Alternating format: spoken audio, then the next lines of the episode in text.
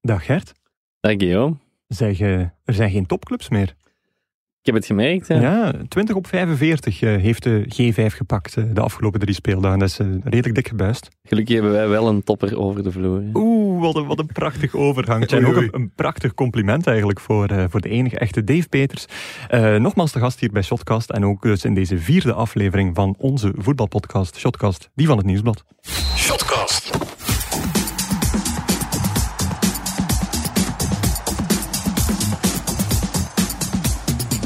Dag Dave. Goedemorgen mannen. Ja, ik, ik, Klinkt nog een beetje vanuit het graf, denk ik. Hè? ja ah, wel, want ik ging net een beetje de setting eh, schetsen. Ja. Eh, je kwam hier toe en je zei van, goh, ja, kom, haal mij maar wat koffie, want eh, het is nodig. Mag ik alsjeblieft een kopje koffie? Ja, oké. En- beleefd opgevoed. En hè? uiteindelijk zit er met heel veel plezier en heel veel smaak een vierdubbele espresso. Ik wist niet dat die bestond. Ja. Maar een vierdubbele espresso naar binnen te Er zit slurpen. ook nog een Red Bull in. Ja. maar dus, wat wat is er vannacht gebeurd dan dat, dat je het zo nodig hebt? Ja, het was, het was half vier, denk ik. Hè. Eh, eerst in, op Anderlecht gezeten, voor die dan Ja. met voetbal gezien. Dan naar huis de Champions League finale met Peters junior. Dus eh, Ja. ja, Gert kent dat wel, hè. vader-zoon, banding, voetbal. En dan nadien eh, is het dan toch sterker dan mezelf. Ik moest nog een column schrijven, mocht een column schrijven Ja. voor, voor GVA en de zusterkrant. En toen dacht ik van, ja, ik zit hier nu... Eh, laat ik de clash van de Kempen eh, nog eens herbekijken in uitgesteld relais. En dan ben ik gaan slapen om drie uur. En dan lag ik in mijn bed en dacht van, maar allee, ik moet nu toch ook de persconferentie zien. Dus heb ik nog de, de live streaming, ook een uitgesteld relais, gekeken van Tom van Imschoot en eh, Bob Peters. En Ja. die waren klaar. Dan kwam het logo van Westerlo in beeld. En dan kwamen er ook nog eens vier voetballers. Per twee telkens, dat heb ik Ja. ook nog gekeken. Dus je, je Vito bent- Kele van Eno. En eh, wie was het van Genecht? Ik weet het niet meer precies. Van geen bent- echte Solmers, denk ik. Ja, u bent niet de enige commentator-analyst die een geweldige passie heeft voor 1B, maar die ook speciaal s'nachts wakker blijft om wedstrijden te bekijken waarvan je de uitslag al kent. Ja, dat vind ik altijd wel moeilijk, want ik heb geprobeerd... nee, dat- dat is gewoon een feit, Ja, ik denk heb geprobeerd om het te vermijden. Eh, maar en dan, dan ben je toch een beetje ehm, dronken in het hoofd, zonder alcohol. Hè, van heel lang bezig Ja. te zijn. En wat gebeurt er dan? Dan zit je gewoon, dan, dan realiseer je niet meer dat je ook via Instagram, Facebook en Twitter natuurlijk de uitslag te zien Ja. krijgt. Maar zwart, ja, 0-0 vond ik een beetje jammer, maar ik heb toch gekeken. Nee, sowieso, ja. Nu, ehm, ik vraag mij af, moeten we je eigenlijk feliciteren? Want nu dat Eleven het eh, contract binnen eh, heeft gehaald, eh, jij ook als lid van Eleven, ehm, zien we je plotseling bij 1A-wedstrijden. Dus eh, waarschijnlijk denkt de modale kijker nu van, goh, de Dave Peters is gepromoveerd, zeg. Goh ja, eh, de iets oudere kijker die heeft dat misschien gezien. Ik, van, van pakweg 2005 tot 2012, 13 of zo, Ja. deed ik dit voor eh toenmalige Belgacom TV. En dan zat ik ook bovenin en deed ik multi-lives en, en Champions League en dat soort dingen. En dan eh, ja, even de, de, de luwte opgezocht, misschien wel. Ook wel de, de, de passie, ja, eh, in 1B veel mensen gaan kerkhof. doen. Ja, ik vind dat niet. Ik- jullie weten ook erover denken. Ja, maar we hebben het er al eens over gehad. En ik snap ook wel dat mensen dan denken, oh, 1A en 1B. Maar voor mij is dat oprecht allemaal het, hetzelfde. En passie en voetbal. En ik zie geen verschil in beleving. Ja. Ik snap wel dat mensen je dan in de hiërarchie plots... Ik krijg nu ook berichten van mensen die ik al tien jaar niet gezien heb. Is dat? Ja, dat is ongelooflijk. Maar dus in mijn hoofd Super is dat, is dat allemaal, het, eh, allemaal hetzelfde. En eh, ik ga met veel plezier... hè, ik, heb het al gezegd, naar Hoogstraat de Vierton een paar jaar geleden. Dan naar eh Anderlecht Moeskroen of, of, of Ja.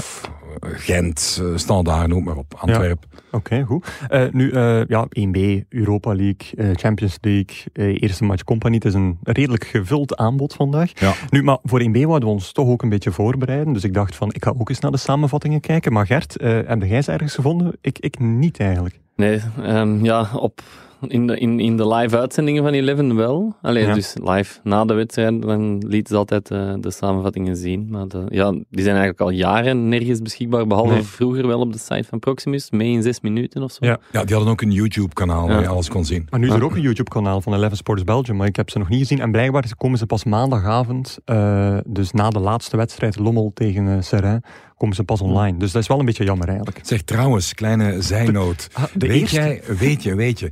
ehm, in Engeland zeggen ze YouTube, bij Ja. ons ook. Maar in Amerika zeggen ze blijkbaar YouTube. Vond ik wel een leuke. dat, vond ik, dat vond ik een leuke.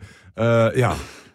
zijsprong. Oké, dat is een heel Film leuke zijsprong. Ja, op heel, YouTube. heel, dat, dat is inderdaad opvallend. Heel Een directe voetbalgetint ook. discussie over zijn werkgever eh, op een ander pad gebracht. Linguïstiek. Ja. Ja, inderdaad. Ja. Het, het is, we, zijn, we zijn volledig eigenlijk van het padje gestuurd. Slim gezien. Nee. Eh, eh, wat gaan we doen eigenlijk? Ja, eh, Dave, eh, het was een beetje sleuren om je hier in de, in de uitzending te krijgen. Wow. Was sleuren. Je hebt normaal nu twee vrije dagen. Eh, en je zei van, na veel vijven en zessen, van, goh ja, allee, ik heb het thuis verkocht gekregen. Maar ehm, de bloemen zijn wel op jullie kosten, hè? eh, jongens van Shotcast. Nu, ik heb hier een kleinoot bij mij en ik vind het eigenlijk wonderbaarlijk dat je het nog niet gezien Het hebt. is niet waar. Maar als je even linksonder ehm, Oh. Onwaarschijnlijk. Ruikers. een, een schoon boeketje van florist, punten. florist. Peter Mabe. Eh, een schone ruiker Is dat inderdaad. jouw broer? Nee, dat is mijn vader. Allee, jong. dus hebben jullie ook zo'n camionetje van Mabe en Zoon?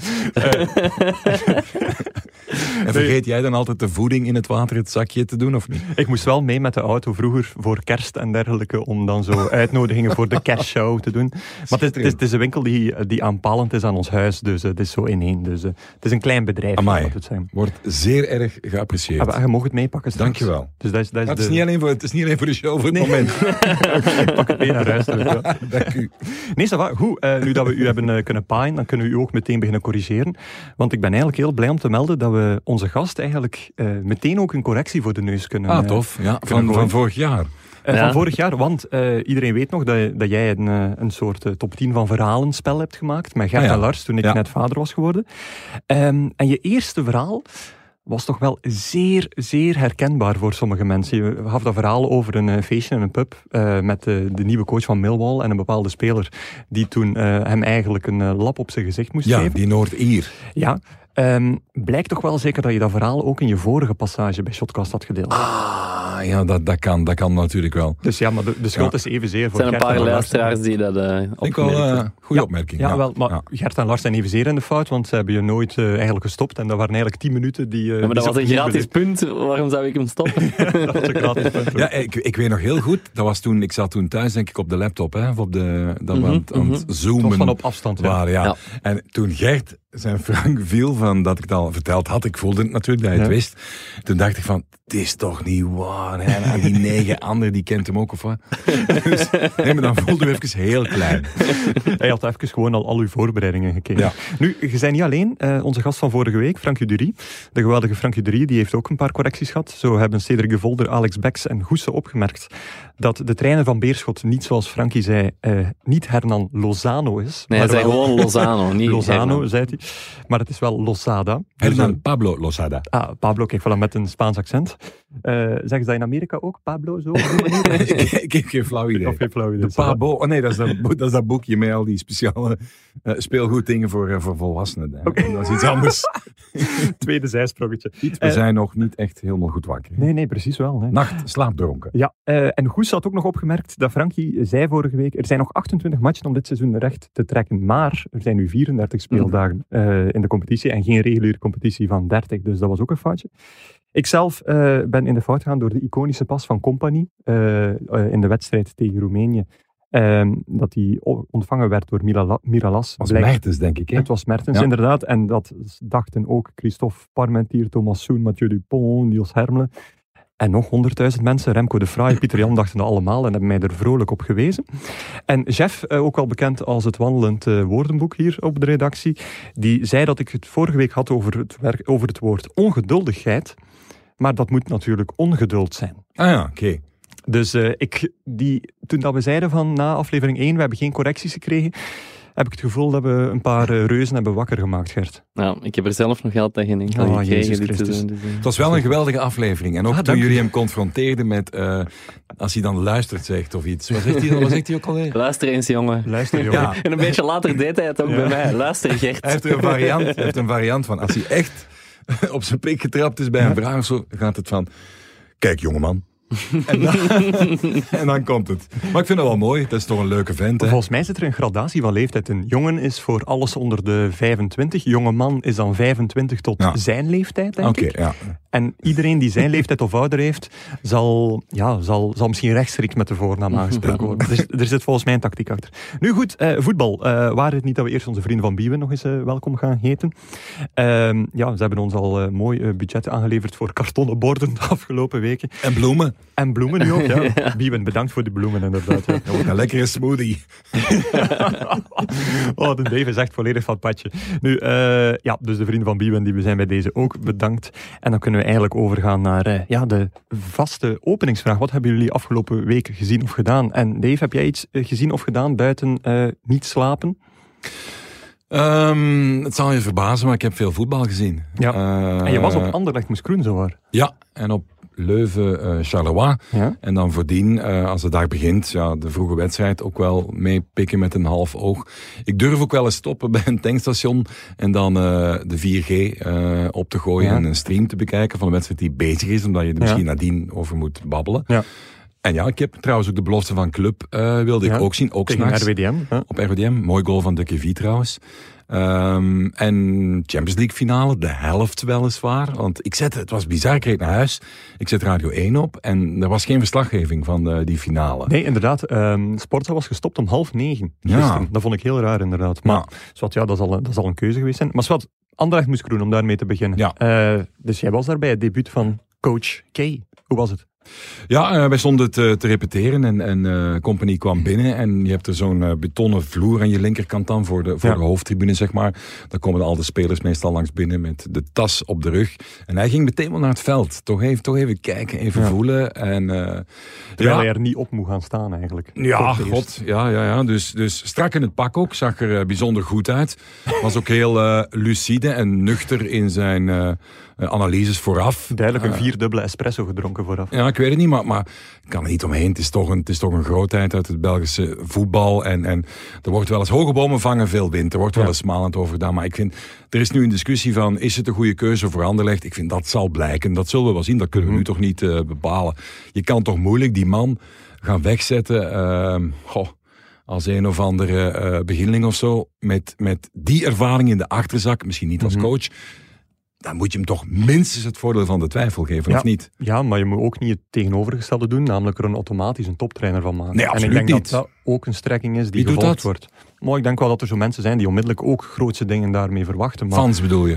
eh, fans, analisten, journalisten, Ah ja, oké. denk ik ook. Ja. Dus eh, ja, het is heel moeilijk om daar het evenwicht in te vinden. Want het is, het is en blijft, ondanks zijn bagage, een beginnende trainer. Ja. Eh, Gert, heb jij de wedstrijd gezien en B, eh, analyse? Ja, ik, ik heb de wedstrijd gezien en ik eh, heb het eigenlijk speciaal.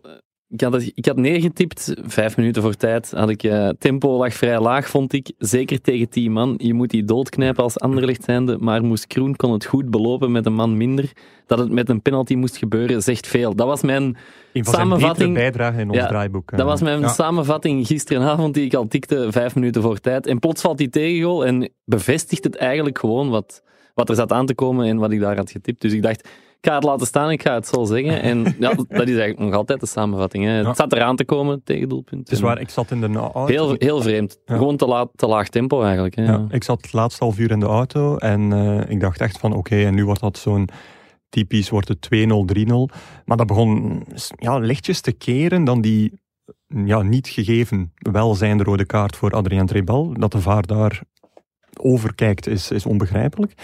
Ehm, en ik dacht wel van, goh, dat ga je toch nog keren op een of andere gekke manier, omdat ja, je zit ook gewoon in die negatieve flow. En ja, alles leek erop dat er toch nog iets zou, zou gebeuren. Eh, en, eh, en dat bleek dan ook zo te zijn. En, en ik stuurde dan naar jou, Dave, of, of wij belden. En ik was vooral benieuwd van naar het postmatch interview dat jij moest doen eh, dan met Company. En zeker nu na die 1-1, dat kon wel sprankelend worden. En je eerste reactie was van, ja, het was best wel pittig. Ja, omdat, dat een coach ziet meestal toch een net iets andere wedstrijd dan een commentator of een analist. En uh, hij, je zag ook in, op het veld wel, je zag duidelijk het plan van de architect liggen. Ja. Uh, onder andere Trebel, die kwam goed tussen de lijnen. Murillo kreeg in de tweede helft meer uh, dat modewoord, die inverted-achtige Ja. dingen te zien. Die kroop ook wel weer naar binnen.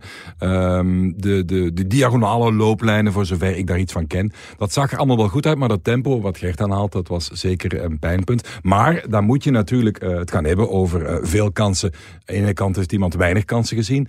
Uh, er is een rode kaart, dan moeten dan beelden van getoond worden mm -hmm. op de monitor. Dan moet je toch journalistiek zijn mening daarover hebben. Het is natuurlijk eenvoudiger om Compagnie te interviewen ja. na een 5-0 zege. Maar ik vond wel dat hij daar absoluut in overeind wel bleef. Als je dan iets counterde, dan ging hij daar wel op in, op een goede manier. En ook bij Trebel zei hem ook van, ja kijk, als, als het rood is, is het rood. En hij hield de, de, uh, het respect voor de, de fluiterij, de scheidsrechterij. Voor de fluiterij. De scheidsrechterij vind ik toch een mooi woord. Na vorige week de wingcorridor ja, van uh, ja. Hij was, de is vandaag de fluiterij. de fluiterij. Hij beseft natuurlijk ook wel dat hij toch ook een beetje uithangbord is van het Belgisch ja. voetbal. Ook wel overleg heeft gehad wellicht met uh, scheidsrechters en dat soort dingen. Je dus... zo naar Gert, dus ik dacht zo van, welke gekke connectie heb ik hier niet door? De autoriteit. De autoriteit nu, chef, chef, grote chef. Inderdaad, ja. Je, je zei van, uh, compagnie bleef overeind, maar bleef jij overeind? Want het is ook niet makkelijk ja. waarschijnlijk om iemand met zo'n statuut nee, als je, te dan als je dan 20 bent of 22 en je komt pas kijken, dan blijf je niet overeind, want dan ja. praat je mee met de levende legende die voor je staat. Maar dat moet je dan even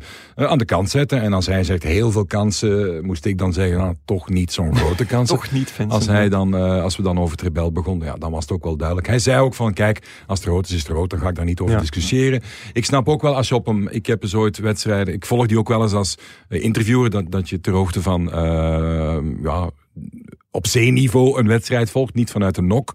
En dan zie je bitter weinig. Dan kan je bepaalde fases niet mm -hmm. uh, gaan interpreteren zonder uh, monitorherhalingen. Ja. Dus vanuit hun standpunt, ja, Tribel, dat was er vlakbij, maar dat is ook allemaal een fractie van een seconde. Ja. Wat mij wel intrigeert is dan, hoe komt het dat de VAR daar dan ja, niet uh, op ingrijpt? Ja, dat vind ik bizar. Dat vraag ik mij ook. Da, in de herhaling zou je toch kunnen zien. Er zal toch wel een YouTube-video van Frank de Bleuker komen? Ja, ja met... de, de regel is ook nogthans van um, als je uh, de, de positie van de, van, de, van de tappen of de noppen is, uh, is eigenlijk... De tappen, schitterend. Ja, ta bij, bij, ons zeggen ze tappen. Ja, bij ons zeggen ze studs. Studs, oh.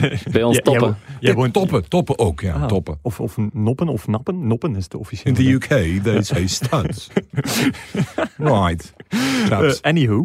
Uh, nee, um, als men uh, plat op de voet gaat staan, ah, ja. is het eigenlijk standaard geel. Boven de enkel was het zeker. Ja, maar als je, als je je voet dus eigenlijk, als je horizontaal inkomt op een verticaal been, ja. Dan, uh, dan is het altijd uh, gevaar van, uh, van integriteit, altijd risicovol spel. Dus dan zou het eigenlijk standaard rood moeten zijn. Dat is eigenlijk een regel die sinds vorig jaar nog eens duidelijk gestipuleerd werd. Um, dus ik vraag mij af in, inderdaad hoe dat, dat gekomen is, dat dat, dat, dat niet doorkwam. Nu, um, om het blokje Anderlecht af te sluiten, heel kort ja of nee. Zien we het goed komen met Anderlecht dit seizoen? Wat versta je onder goed komen? Uh, dat ze achteraf een seizoen hebben beleefd waar ze tevreden zijn met de positie in het klassement en niet zozeer met het spel. Ja. Dave? Ik denk je wedstrijden waar Anderlecht snel op voorsprong kan komen, dat heel, dat heel apart, wel ja gaat nee. gebeuren, ja. ja. Oké, okay, ik denk ook eigenlijk ja. Dus dan, dan zitten we daar weer op een lijn. Talent nu, genoeg. Ja, Amai. nu, uh, uh, we kunnen diezelfde vraag stellen bij Club Brugge die we wekelijks stellen. Is Club Brugge nog steeds uh, titelfavoriet, ja of nee, Gert? Ja. Tuurlijk. Ja, ik ook nog steeds. Want uh, ik was daar dan gisteren op uh, Club Brugge Beerschot. Ik kwam vanmorgen tot het besef van, dat is nu eigenlijk al de derde match die ik live zie van Mike van Hamel dit seizoen. Twee, twee keer in kartonnen versie, één keer op Oostende Beerschot en nu ook ene keer in, uh, in Vlees en Bloed. Wat was dat attribuut op jouw foto? Dat jij, jij stuurde iets en dat, dat leek Ah, dat leek een bebloed... Een soort van ro rode schijn erop te zitten. Wat? Ja, heel vreemd. Ga nog eens kijken. Mijn, ah, je bedoelt dat wit zakje? Ja, ja. De, ah, nee, dat wit zakje, dat was heel leuk, want uh, dat was ons lunchpakket dat we gekregen hebben. Ah. De perszaal is niet, niet dus open. Je moet weten, van, je, je komt binnen, uh, normaal moet je in Brugge je accreditatie halen in de perszaal. De perszaal blijft eigenlijk dicht tot en met de persconferentie. Um, dus het is in de aanpalende ruimte dat je dan je accreditatie moet afhalen. Beneden heb je al de stewardcontrole om te zien of je accreditatie uh, effectief uh, valid is. Um, dan ga je naar boven, uh, dan geef je een, uh, ja, dan vul je eigenlijk een, een, document in waarin je zegt dat je COVID-vrij bent. Bij Kirsten. Niet, nee, niet bij Kirsten. Eh, het is bij, bij Daniel Christians, die de afgevaardigde is van, eh, van, eh, van Sportspress. Ehm, en die heeft jou dan je accreditatie. En in dit geval een lunchpakket met twee kleine flesjes water. En vijfie, eh, vijf, vijfie, vijf mini sandwiches. Ja. Dus, Kleine shout-out trouwens naar de persman van Club Brugge. Want in Blankenbergen moeten ze altijd het zand opnieuw opspuiten. Ja. Want die zit daar groeven in te trekken. Die loopt kilometers lang. Heel die stranddijk overal af. Ik vind dat bijzonder knap. Hij ziet er strak uit, hè, die Ja, man. maar zijn tempo, mag wel nog, zijn tempo mag wel nog een beetje naar omhoog, toch? Ja, ja. Dat mag Dat is wel. nog een, werk, een werkpuntje. Goed, eh vooraleer we nog iemand anders zijn rekening gaan maken. Ehm, ja, eh, dus de perszaal die gaat dan weer open voor de persconferentie, waar dat de coaches nu apart naartoe komen en ook normaal spelers. Nu, dat liep niet echt van een leien dakje, want alle spelers van Beerschot eh, die zaten al op de bus. Dus ja, de, de mensen van GVA, maar ook van het Nieuwsblad voor de Antwerpse regio hebben niemand gezien. Dus die zaten dan op de perstribune, want je moet dan weer op de perstribune gaan zitten om te werken. Zaten die dan te bellen met die gasten in de bus om dan toch nog hun, eh, hun eh, postmatch reacties te krijgen. Nu, over de match zelf. Ehm, ja, Club had kunnen winnen, net zoals ze die match tegen Charleroi kunnen winnen. Eh, het probleem is dat ze niet, lang meer, niet, niet meer zo'n lange tijd dominant zijn, zoals ze vroeger wel waren, vorig seizoen wel waren. Het zijn nu veel kortere periodes van dominantie. En ook vooral, zoals Clement terecht aanhaalde, eh, veel momenten van vertwijfeling. En zeker defensief is de structuur die er ooit was, Ehm, ja, die is nu een beetje weg. Like als je kijkt naar die positionering bij het tegendoelpunt. eh, Mechelen en Matta die staan, die staan op één verticale lijn. Balantas daarnaast. Waardoor eigenlijk Holzhauser diep gestuurd wordt. En die wordt achterna gezeten door Mats Rits, die eigenlijk de zes is. Dus, ehm, Is dan de afwezigheid van Daly toch belangrijker dan we dachten? ja, eh, ik, dat denk ik wel. En eh, ik weet, Hert Vrijen zei het in onze, in onze voetbalgids voor het seizoen. Ehm, namelijk, er mag echt niets gebeuren met dat drietal achterin, of je hebt wel een probleempje. En dat blijkt nu wel. Dus dat vond ik heel, eh, ja, heel duidelijk merkbaar nu. Van Aken is ook duidelijk nog niet op niveau. Ehm, maar ik wil ook gewoon zeggen dat ja, Beerschot echt een dikke pluim verdient voor de manier waarop dat ze spelen. En ook voor, ja, hij is vorige week al eh, voorgesteld geweest aan het grote publiek met twee doelpunten. Maar nu ook Rafael Holzhauser. Ehm, echt een type speler eh, die het prototype is van de man met de vrije rol. En ook optimaal gebruik maakt van die vrije rol. En ook als je een trainer misschien la Mourinho bent, waar je eh, heel graag iedereen in een vaste eh, eh, rol ziet gedurende 90 minuten, dan krijg je van zo'n speler denk ik een punthoofd. Want Inderdaad. in verdediging of in aanval, we zien Holzhauser, of zagen we Holzhauser Ja. rechts achterlopen, links voor. Hij maakt zijn positie, hij maakt zijn doelpunt vanuit een rechtsvoorpositie. Ehm hij plooit niet per se terug altijd op dezelfde positie in balverlies, wat ook al gek is. Hij loopt gewoon, hij, hij, hij doet wel zijn werk voor de ploeg. Maar het is niet zo dat hij het altijd een vaste rol doet. En opbouwend zwerft hij ook rond. Dus je hebt eigenlijk een ploeg van 10 en Holzhauser. Ja, maar de tactiek van, vanuit, van, vanwege het naar bedoeld Holzhauser ja, Het is ook zo uit één bedoeld. zin. Ja, zeg maar. Doe maar was. Nu ja, eh, ja, en daar lijkt het echt wel op. En, en Losada slaagt erin om, om zo'n type speler optimaal te laten renderen. Ja. En dat is gisteren ook wel, ook wel gebleken. eh. En heeft hem op de bank gezet bij zijn eerste wedstrijd, Losada, Holzhauser. in 1B of in 1A? Ja, monument van eh Beerschot toen. Of toch sterke kracht op het veld. Ja. Omdat hij toen een mindere periode kende. En hij, heeft hem, eh, hij is bij Beerschot als laatste man eh, gebruikt. Als zes, als acht, misschien ook al een keer wat hoger. En je zag als hij eh, laatste man was in de wedstrijd. Die ik toevallig dan had, commentaar vorig jaar. Dan gaf hij twee assists. Met een lange bal Ja. van achteruit. Twee keer goal. Ja. Dus ja, dit is gewoon een onwaarschijnlijke voetballer. Ja, en eh, zijn er nog typische Holzhauser-verhalen? Want we hebben wel een interview gehad in het Nieuwsblad over Ja. zijn eh, liefde voor tattoos. En Ja, dan- het feit dat er nog wel wat eh, ruimte is op zijn rug om wat Ik dacht, ju toch, ze maaien me het buitenspelgras voor mijn voeten al weg. Ja, maar vertel maar voor degenen die de tattoos nog niet gezien hebben. Ah ja, dus alle, alle clubs op, op de rug. Hè. En hij zei van, eh, ja, als, als- de journalist vroeg van, wat als er dan nog meerdere clubs komen, zei hij, ik heb een grote rug. Ja. Kunnen er nog bij, dus de emblemen zijn getatoeëerd. Maar ik hè. vind nog opvallender dan de tattoos, vind ik de voetballer die op zijn rug staat. Ja. Dat is een afbeelding uit een, die hij het gevonden heeft uit een krant van zijn grootvader die aan het voetballen is. Oh, Oh, my, ja. Dus de voetballer waar rond die logo's staan, Ja. dat is zijn grootvader. Dus daar een stencil van gemaakt en op de rug geplakt. Ja. Oh, oké, goed. Straf, hè? Nee. En Ja. Holzhauser was dus vorig jaar in 1B, want ik ga niet pretenderen dat ik een grote 1B-kijker was vorig seizoen. Dit seizoen wil ik er meer van zien. Ehm, was al een, eh, een geweldig voetballer die zowel als centrale verdediger eh, als centrale middenvelder uitblonk. Ja, vooral middenvelder. hè. Hij is occasioneel een keer achterin eh, beland. Maar wat, wat bij ons opviel, is de actieradius. Die Ja. leek ehm, niet zo geweldig te zijn. Omdat als hij dan op middenveld op de zes ergens speelde en er wordt ingeschoven, push forward roept de trainer dan, bleef hij wel eens hangen op dat middenveld achterin. Niet deelnemend aan de aanvallende actie, die aanvalsgolf. En dan dachten we van, huh, dat is zo bizar. Waarom Ja, loopt waarom die man niet mee? niet? Ja. En waarom is hij niet aanspeelbaar? Driehoekje vormen, iemand kan, kan terug via hem naar de andere flank toe.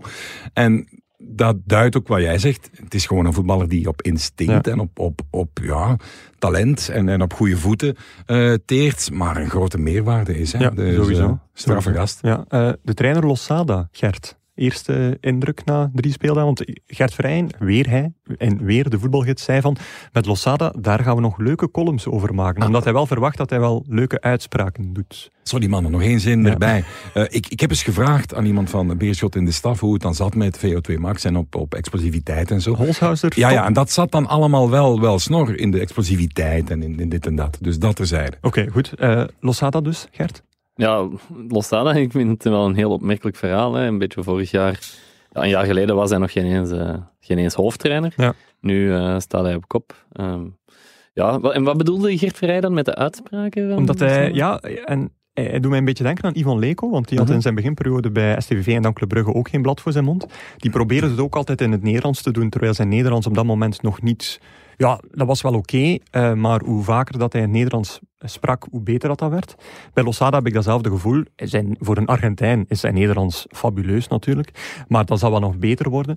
En op een gegeven moment kreeg hij ook de vraag van, eh, vanuit de zaal. Iemand zei van, ja, ehm, eh, ik weet niet wat de aanleiding was, maar Maradona is nog nooit in België geweest. En hij gaf er dan het antwoord op van, ja, ehm, maar misschien als ik zo blijf spelen eh, of zo blijf coachen en we zo'n resultaten blijven halen, dan zal Maradona misschien wel voor het eerst eh, ooit, eh, voor de eerste keer ooit in België komen, speciaal voor, eh, om mij misschien te ontmoeten. Dus, En eh, Jean-Marie. ja, Jean-Marie. Dus dat ontwapende, eh, dat, dat is hetgeen waar dat Verheyen op doelde, denk ik. Ja, maar als voetballer had hij dat niet, vond ik, eh Losada, dat ontwapenende. Ik, vond, ehm, ik heb hem meegemaakt bij Beerschot toen ik Ja. die club volgde, meegemaakt bij Lierse toen ik die club volgde. En dat was altijd een beetje... Hij moest dan ook altijd als dragende speler verantwoording Ja. komen afleggen, terwijl er natuurlijk bij clubs waar het niet goed ging. Dus dat was altijd... Ja, tussen mij en hem dan, zal ik zeggen, zo wat moeilijk, haat-liefde zo. Ja. Eh, allee, we, we hadden een goede verstandhouding, maar vragen, maar dan soms de vervelende vragen en dan begint hij terug te, ja, bitzig te reageren en dan blijft dat een week hangen, dan is dat weer vergeten. En, allee, dat, en het waren ook bijna altijd clichés toen als, Ja. als voetballer. En dat is nu, Ja. nu niet, allee, weg als trainer. ja. Nee. Terwijl het meestal andersom is. Dat de trainer allee, vlakker begint te praten. Ja, nee, dat is waar. Ja. Ik denk dat Hernan Pablo en grote chef, chef grote chef Gert, is samen een choripan moeten gaan nuttigen. Ken je dat? ja. Dat is het voedsel in de stadions in Argentinië. Ik heb daar podcasts vol over beluisterd, over een tocht door Argentinië. Ja. Ik wil snel een choripan eten. Oké. En dat terzijde. Zoek dat eens op. Google, meneer Google weet het antwoord. Choripan kan je zelf heel makkelijk maken thuis. Zijn, zijn er nog zo zaken die bovenaan je eh voetbal bucketlist staan? Bucketlist, Ja. absoluut. Ehm, Geef eens de top drie, buiten Ja. de choripan. ik heb een wedstrijd gezien tussen de harde kern Nee, van... nee, wat eh, je nog wil doen. Ja, daarom, daarom. hebt. Van Partizan, dat was onwaarschijnlijk. Eh, ook ooit Panathinaikos beland nog drie tickets over. Toevallig in die harde Ja. kern niet lang kunnen blijven staan, want on-crazy. Ja. Zo gek heb je het nooit meegemaakt. Dus wat is er dan nog? Dan wil ik heel graag Rode Ster Partizan een keer doen. Oké, De derby.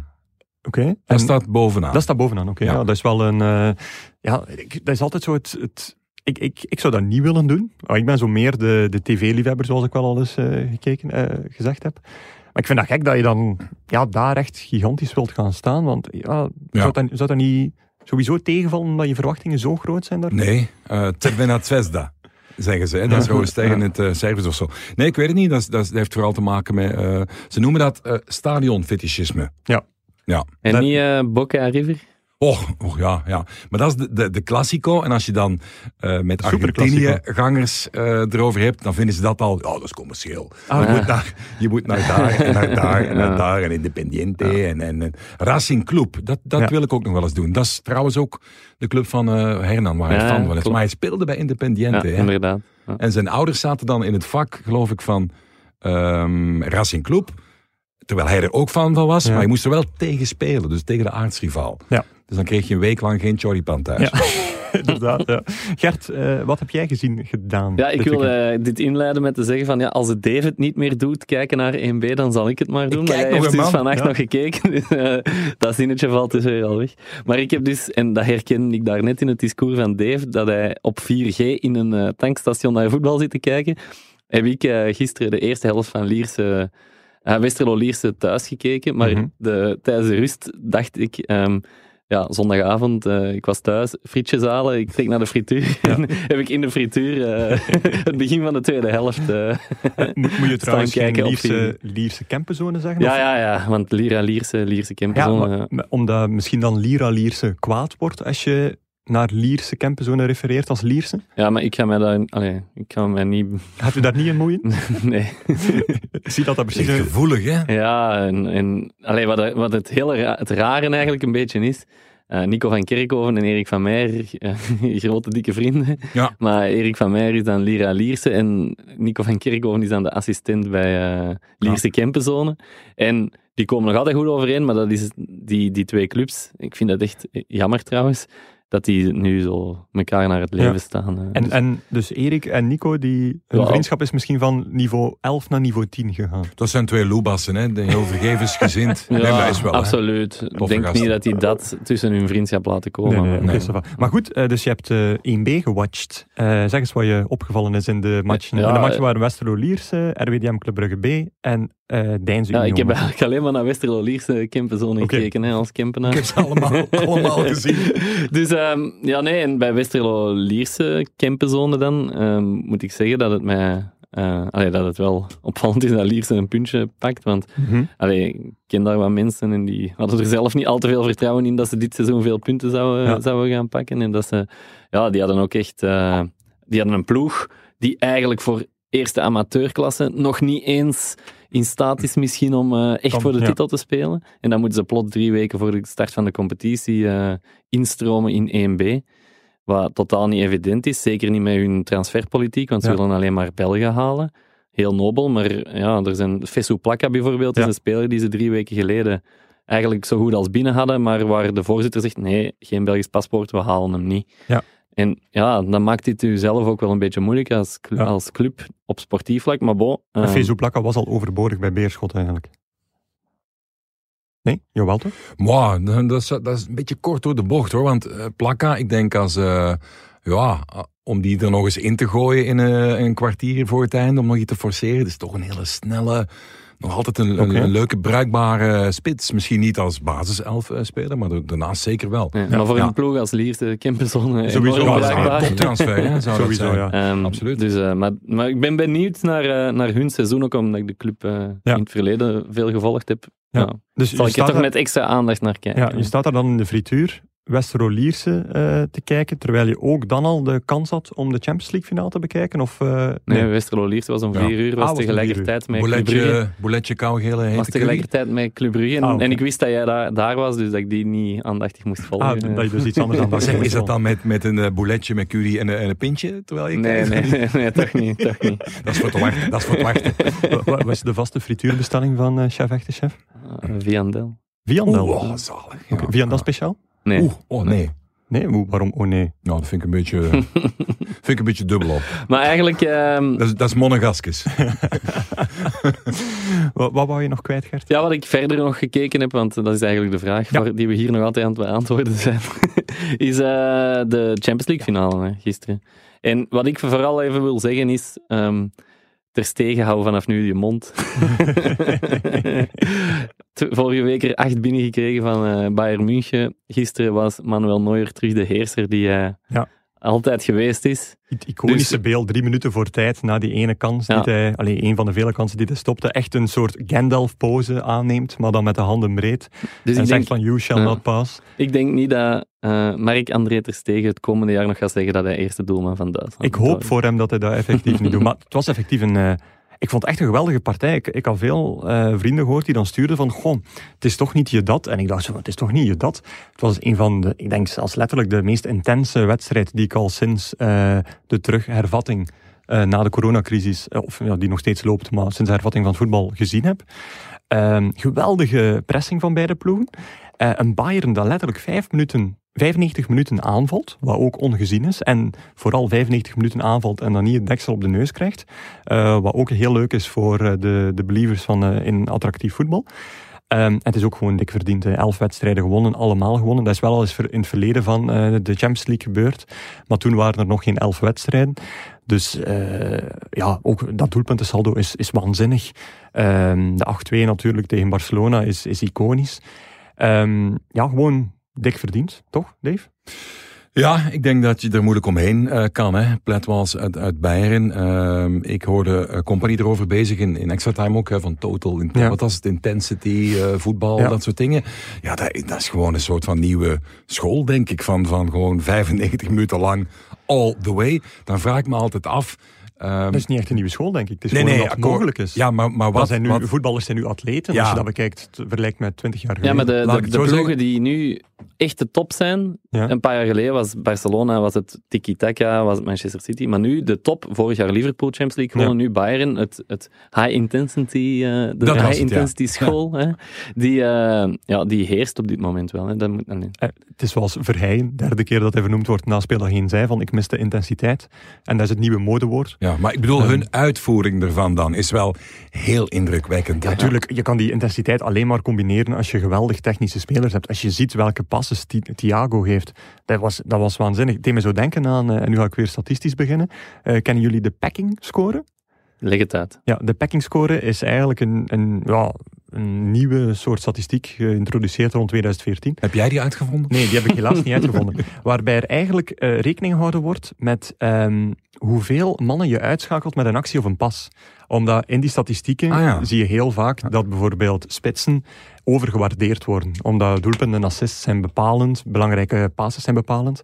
Maar je kunt niet aan de hand van dezelfde assist, expected goals, kun je niet gebruiken om zowel de prestatie van een nummer 10 als een nummer 6 uh, te, te, te, analyseren. En de packing analyseert dus uh, hoeveel tegenstanders je ja, uitschakelt met een pas of een dribbel. Zo'n Golizade-balletje bedoel je op, op Reza en zo, steekballen. Ja, ik dacht eerder aan een Thiago-balletje, maar als je het in dezelfde categorie wilt plaatsen, dan mag dat. nee, ik had die toevallig die, die uh, een paar keer gezien de laatste week. En die, oh, die heeft, die, die, heeft, die, die heeft, heeft een behoorlijk wel, hoge packing score. Ah, wel, maar Thiago dus ook, die, die gewoon even vanuit de, de eigen verdediging bijna, als hij terugzakt, een pas geeft waar dat hij vijf tegenstanders mee wil uitschakelen, wat enorm risicovol is.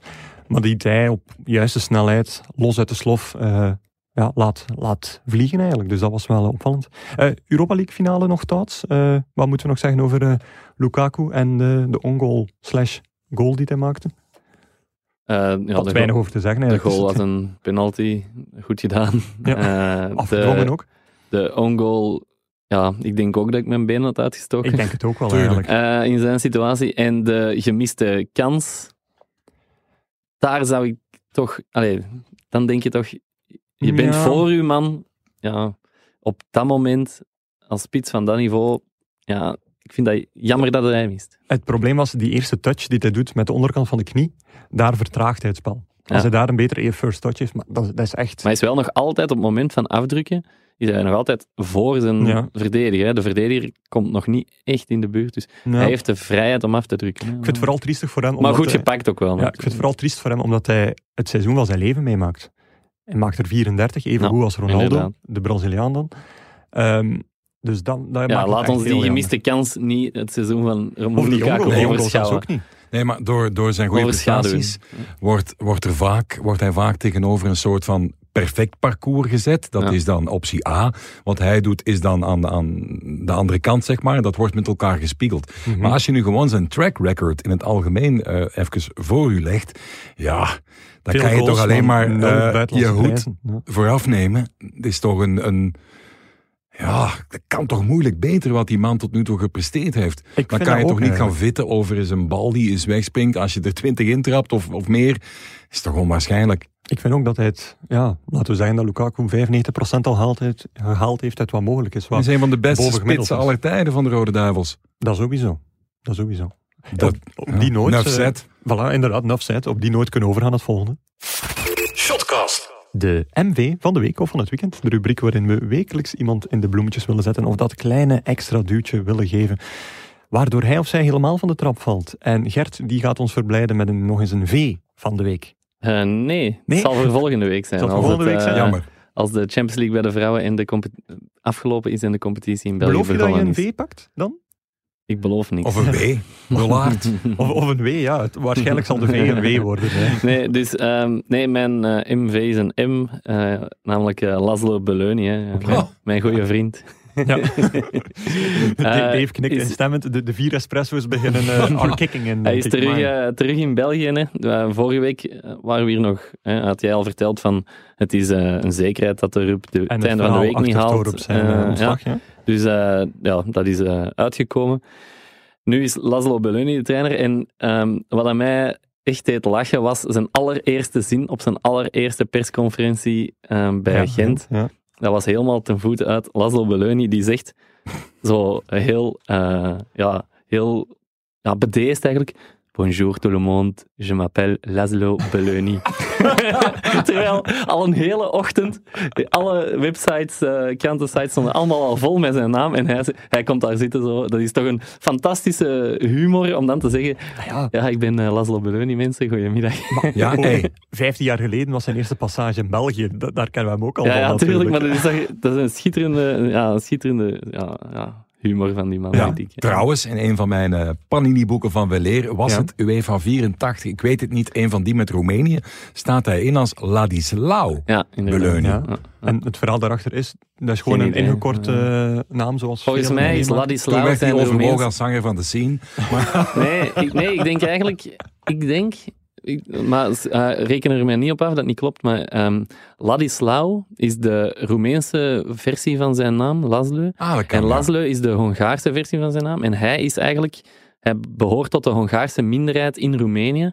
En hij dweept eigenlijk veel meer met zijn Ho- Hongaarse identiteit Ja. dan met zijn Roemeense identiteit. Maar Mensen die Gert In de tijd van Ceausescu. Mocht hij, mocht hij, allee, was, hij een, was hij een onderdrukte minderheid. Hè? Hij maakt echt deel uit van een onderdrukte minderheid. Dat heeft hij eens verteld. Hij is er ook een boek over aan het schrijven. Ja, Ehm, dus ehm, Had hij geen... geen eh, die had ook een, een gestudeerd voor... Was het standaard.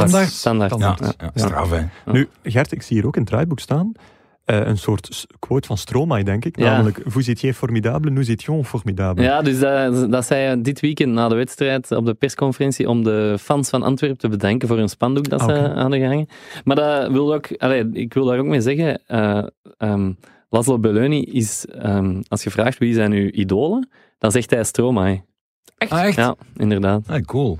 Huh? Dus een eh Roemeen uit de Hongaarse minderheid daar, Die in Frankrijk woonde lang die in Frankrijk woont, houdt van een, heeft een Belgische zanger als idool. Ja, ja absoluut. En, was En hij kijkt daar echt enorm naar op, naar wat die mensen eh, presteert en wat hij wat die uitbrengt en zo. Ja, Dave, Dave, Dave is aan het Ja, die, gaat eh, nog, die gaat er nog een keer over gaan, denk ik. Je, je had het eh, vorige week over eh, de bronnen, of de week voordien, ook met eh, Lars, die we trouwens enorm missen. Dag Ja. Lars, hoe is het? Eh, met die, die masterclass van Bart Laga, denk ik, hè, onze eh, zeer gewaardeerde Ja. collega, waar hij dan journalistiek, voetbaljournalistiek van kreeg. Aflevering 2. Ja. Ja. het ging het over bronnen. Dus soms kom je, ja, Gert komt ook heel vaak eh, mensen tegen, hoort eh, voorzitters, trainers, through the grapevine hoor je wel eens dingen. Bij Antwerp, ehm, ja, ik woon al heel lang in Antwerpen en ik zat dus op een terras en er kwam iemand eh, voorbij die toevallig ook wel eh, bezitter is van appartementen, dat soort dingen. En, en het ging over Antwerp en die zei plots, dus je komt op de gekste manieren dingen te weten, die zei, ik denk niet dat hem gaat blijven, de Laszlo. Ik zeg, ah, waarom niet? Oh, hij is zijn appartement niet verlengd. Ja, dat zijn wel van die, ja, maar zijn van die gekke dingen. Dat kan aanleiding zijn om eens toch eens Ja, te is- beginnen rondbellen. Hè? Ja, Dat is vaak zo. ja. Like, eh Ja. Eh, Mikael Lustig bijvoorbeeld, bij Agent zit in hetzelfde scenario. Ja. Dus daarvan weten we dat hij gaat vertrekken bijvoorbeeld. Ehm, nu bij Beleuni en Gent. eh, ik heb een klein draadje op Twitter gezet over het vertrek van Torup. Redelijk wat reacties op gehad. Ehm, terwijl, ja, ik had zoiets van... Dit is toch wel een beetje gemeen goed, maar je spekt dat met wat persoonlijke anekdotes en dan wordt dat, dan wordt dat stevig. Nu, mensen vragen zich af, ja, wat, hoe komen ze in godsnaam uit bij, bij Beleuni nu? En ehm, ja, moet wel gezegd worden dat de goede relatie van agent met makelaar Roger Rotet, die daar ook als eh, adviseur eh, lang heeft opgetreden, dat die er wel iets mee te maken heeft. Dat die al lang probeert om Beleuni ehm, ja, bij hem mee in de portefeuille te krijgen. Of hij officieel op de papieren staat als makelaar, dat is niet duidelijk. Maar hij is zeker de katalysator geweest om, eh om Beleuni naar, naar agent te, te halen. Ehm, jij kent Beleuni goed, Gert, uiteraard, als eh, gewezen Antwerpwatcher. Ehm, hoeveel tijd heeft de man nodig om iets neer te zetten? Want afgelopen weekend was het nog niet gedaan. Ja, twee trainingen, daar kunnen we hem Nee. toch niet... toch Niet op eh, afzagen. Ja, hij maar is ook inderdaad- last minute op het vliegtuig gezet om nog effectief die ochtendtraining Ja, van zijn ja, presentatie te geven. Met Ja. het enige ticket dat nog beschikbaar was. Dus dat zal wel prijzig geweest zijn. Ja. Ehm, ja, wat, wat- hoeveel tijd heeft hij nodig? Ja, dat is moeilijk in te schatten. Maar de man is wel iemand die in het verleden bewezen heeft dat hij met materiaal dat hij ter beschikking krijgt Ja. iets kan neerzetten. Want ehm, bij Antwerp werd hij neergezet als een defensief ingestelde coach. Maar dat was Ja. omdat hij het materiaal, allee, omdat hij dat het best vond werken met het materiaal dat hij voorhanden had. Tegenover daarvoor bij Standaard voetbalde hij met Jovanovic, eh, Mbokani en eh De Camargo in de spits. Het was een enorm aanvallend geheel. Omdat hij net die spelers had, zette hij die gewoon met drie tegelijk op het veld, want het waren de drie, nee, de drie Ja. beste, beste aanvallers. Ja. Dus ehm, ja, hoeveel tijd heeft hij nodig, vind ik een eh, moeilijke vraag. Ja. Maar Zeg maar een slechte vraag dan. ja, nee, dat is niet waar. Maar eh, ik vind wel dat hij. Ik, allee, ik denk wel dat hij genoeg bagage heeft en dat hij genoeg voetbalkennis heeft. Ah, daar ben ik wel zeker van om van Gent iets goeds te maken. Ja, oké, ça va. Goed. Eh, Dave, jouw MV van de week. Eh, vind ik moeilijk om te kiezen. Ik was eh, heel gecharmeerd door het interview van eh Thibaut Somers van uh, Cercle Brugge, die de doelpunt opdraagde aan zijn overleden opa. De twee, drie Ja. halve omhaal op KV Mechelen. Ja, heel, heel knap. En dan zie je nog zo'n lekker, niet ge- ge- gemediatraind, oprecht interview. Die vind ik het leukst om ook af te nemen van, van spelers. Het was ook echt iets wat hem al lang ja, bij ik hem heb, dat speelde. niet, ja, ik heb niet het interview gedaan, voor Ja. maar ik, ik zag het op tv en dat, ja, je zag echt de beelden van Hij was En er dan- echt- op aan het wachten, want hij zei ook van... kijken. En, en, En dan de traan nadien. En hij zei ook Ja. in het interview van, ja, hij is overleden op 11 maart. Goh, ja. Wat al een tijd terug is. Dus het speelt echt al, al vijf maanden. Ja. Hij was aan het wachten op dat moment. En nu is het eigenlijk vijf maanden in emotie die eruit kwam. Ja, vond ik een heel mooi eh, moment. Eh, Daan Heijmans moet ik toch even vermelden, want die jongen komt van zo, zo, zo ver. Dat wil je niet weten. Die heeft altijd motivatie moeten, moeten vinden en zoeken in zichzelf. Is op heel jonge leeftijd van Westerlo dan vertrokken. Een jaartje 1B. Beetje doorgebroken, ook niet helemaal vertrokken. Bob Peters zei, zou je dat wel doen? Beetje aan anonimiteit eh, geraakt. Coaches die het niet in hem zagen. Plots is hij er dan. Ehm, ja, Verloor nu 4-1 bij Ja, Zotwaarden, maar hij scoorde wel voor. Waasland Beveren. Ja. Ja, ja ehm, dat is, die is trouwens ook, die heeft trouwens ooit met, eh, dat is een goede vriend van Tuur Deeks ook. Misschien bij om te vertellen. Ja, en die hebben Gewezen samen, gast hier, vriend van de show. ja, zo'n eh, zo'n Siba Hammelset eh, programma is gevolgd met cold days en hot day. Hot day moet je dan de sauna inkruipen, Personal drinken tot coach 12 die, uur. Voilà. En Daan en Tuur die hielden elkaar een beetje in het gareel als ze dan een foto zagen op Instagram dat de ene een chocomelk of een shampoo aan het drinken was, zeg maar. Shampoo dan, zelfs. Ja, champie of, of een pintje. Ja. Dan gingen ze elkaar bekritiseren dat dat niet mocht. En zo konden ze elkaar in toom houden, het lichaam eh, goed houden. Maar Daan dus, ja, hij is, eh, hij is terug in moeilijke omstandigheden, want, want Bever moet er nog wat bij krijgen Ja. natuurlijk. Eh, en misschien toch nog een vermelding voor Tom Pietermaat in het algemeen. Ja? Hè, die, van waar kon, Gert zegt het Ja, zelf. van, van waar komt hij? Van, eh, van diep. Allee, diep. Ja, nu de laatste jaren veel blessures gehad. Maar ja, van bij derde, ja, derde klasse is hij al mee. Of was hij een vierde klasse al bij? bij, Ik vond hem- ik vond hem echt goed Hij was er heel vroeg. Hè. Er is Ja. nu de discussie, was het vierde, was het derde, laten we even in het midden voor de, voor de correcties. Ja. Maar hij zat er in ieder geval in de lagere klasse al bij. Eh, die blessure, eh, zijn verleden. Hij is een fan van Celtic Glasgow. En het is ook iemand zonder pretentie, die kent dat niet. Hè. Dat is gewoon open, plezante eh, kerel. ja, ik vond het ook geweldig. Die Eh, verdient dat. Club Brugge is een van de, van de weinige clubs waar dat de wedstrijdblaadjes altijd heel goed op punt staan. Eh, maar nu vraag ik me toch af wat er gebeurd is, want eh, ze vonden het nodig om bij twee spelers, namelijk Pieter Maat en Frans, hun middelste naam eh, Ah. toe te voegen. Pieter Tom Maat. oh mijn god. Eh, nee, eh, Tom Daniel Pietermaat. En Ah, eh, Frederik Eugène Frans stond zo plotseling Ah. op het wedstrijdblad. Dus dat vond ik wel, eh, vond ik wel Op grappig. Wikipedia kan je dat zien. Hè? Ja, inderdaad. Meestal, Maar, die, die Pablo Lozano weet ik dan Ja, ook daarvan. maar waarom zij dan wel en dan bijvoorbeeld Hernan Losada en niet Hernan Pablo Losada? Ja, dan hebben ze de pas en goed overgeschreven. Ja, waar, maar met pas geschreven. Dus dat.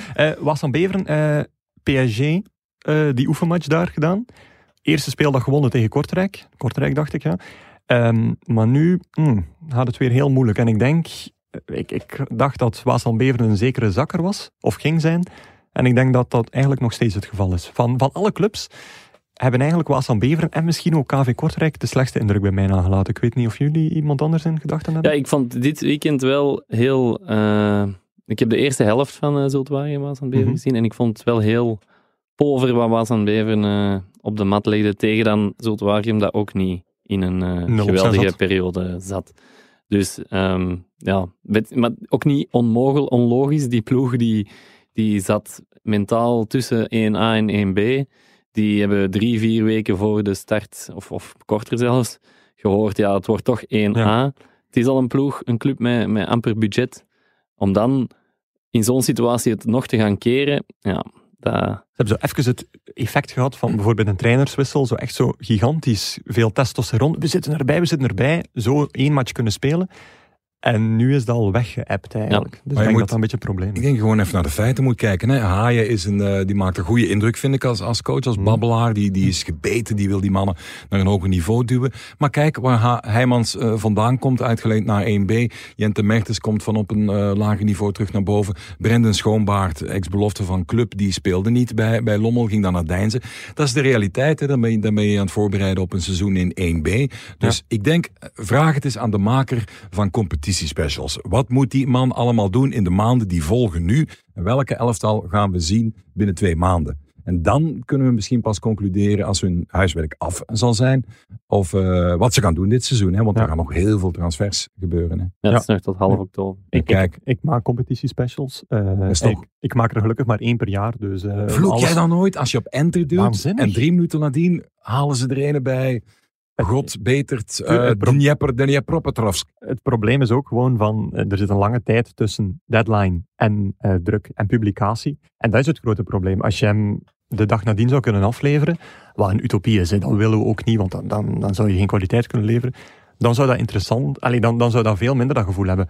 Maar als er echt een grote transfer tussen die maandag en die vrijdag van deadline en publicatie gebeurt, dan is dat wel vervelend dat die er dan niet in staat, of dat die er nog wel in staat natuurlijk. Moet jouw vrouw het dan ontgelden thuis, of hoe los je dat op? Ik zit dan boven, hè. boven te stressen, te, te zaniken, te klagen op mezelf. En zij blijft dan beneden, dus uh, dan... Uh, in quarantaine? Ja, in een soort quarantaine. Dus, maar ik zorg dan ook dat mijn vader ook voor haar een boeketje bloemen meepakt. En uh, dan is alles weer pijs en vrij. nu, uh, waar het ook uh, kennelijk pijs en vrij is, is... wanneer ik ga gewoon een vraag stellen. mijn MV van de week is Victorino. Kennen jullie de speler? Goh, laat de bellen rinkelen. Wel, eerst en vooral, het is geen speler. het is de bijnaam, zowaar, van de COO van KMS Kadijnze. Dus Kenny oh. Victor, die laat zichzelf op Instagram en Twitter Victorino noemen.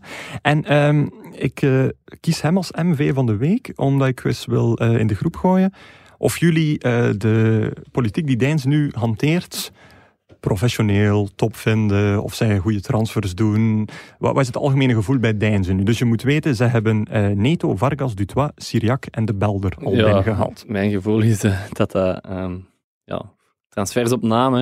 Hm. Allee, dat is het gevoel dat ik er heb. Ik ken die ploeg te weinig uh, om daar echt uh, over te oordelen hoe, wat er allemaal achter zit. Maar ja. mijn, mijn gevoel is ah, welke grote namen zijn vrij en betaalbaar voor ons en uh, ja. laat ze maar komen. Ja, ze hebben een extra impuls van budget, dus de, hun keuze is dan om dat aan die namen te geven. Uh, je moet weten dat Deinze tot voor kort, en ik weet niet of het nu nog het geval is, maar het zal zeker vorige maand het geval geweest zijn, bijvoorbeeld geen Y-scout had, dus geen optie had om uh, spelers, nieuwe spelers op basis van beelden te scouten, wat in deze tijd ja, ondenkbaar is eigenlijk. Uh, en dat ze dus eigenlijk alles doen op basis van het adressenboekje. Uh, nu, dan komen we dus bij Kenny Victor die officieel de COO is. Uh, maar dus ook blijkbaar een vinger in de pap te brokken heeft bij de transfers. Die een vertrouweling is van Orlands. En eigenlijk Patrick zijn. Patrick Orlands dan. En dus eigenlijk zijn connecties bij KVO eigenlijk aanhaalt om... Um, om die spelers binnen te halen. Want Neto en Vargas zijn twee persoonlijke vrienden van hem, die dan bij Deinze komen, die nog een mooi jaarcontract krijgen. Uh, Deinze kan die ook niet langer dan een jaar betalen, bijvoorbeeld. Um, dus dat vind ik, ja, zou dan een heel leuk filmpje met het Rad van Fortuin en de aankondiging van die twee spelers. Maar we moeten ook wel eens nadenken van, ja, het is een naam, maar is dit een goede transfer? Het is duidelijk geen gescoute transfer. Uh, en het is een dure transfer. Dus uh, los van het feit dat die gasten goed kunnen zijn, is het niet een duurzaam iets wat wel nodig is voor, voor een ploeg als Deinze, die uh, eh, waarschijnlijk niet kampioen zullen worden, was de stiekem van dromen. Ehm, maar ik vraag me af wat hun budgetgevolgen zullen zijn als ze nu niet eigenlijk kampioen worden, of ze dan nog een jaar kunnen trekken. En dan nog om toch een, ja, een klein vies deeltje daaraan toe te voegen. Um, Kenny Victor heeft ook een rol gespeeld in het feit dat Brecht de Jager gewisseld is van makelaar. Die zat bij T-Bout, die zit nu bij Moji Bayat. En het is blijkbaar uh, Kenny Victor zelf die uh, dat uh, liet weten aan clubs. Dus de man heeft goede banden met Bayat. En is daarmee ook betrokken met hem als makelaar. Nu, je mag zaken doen met Bayat. Niemand heeft... hij is niet veroordeeld op dit moment. Dus dat mag perfect.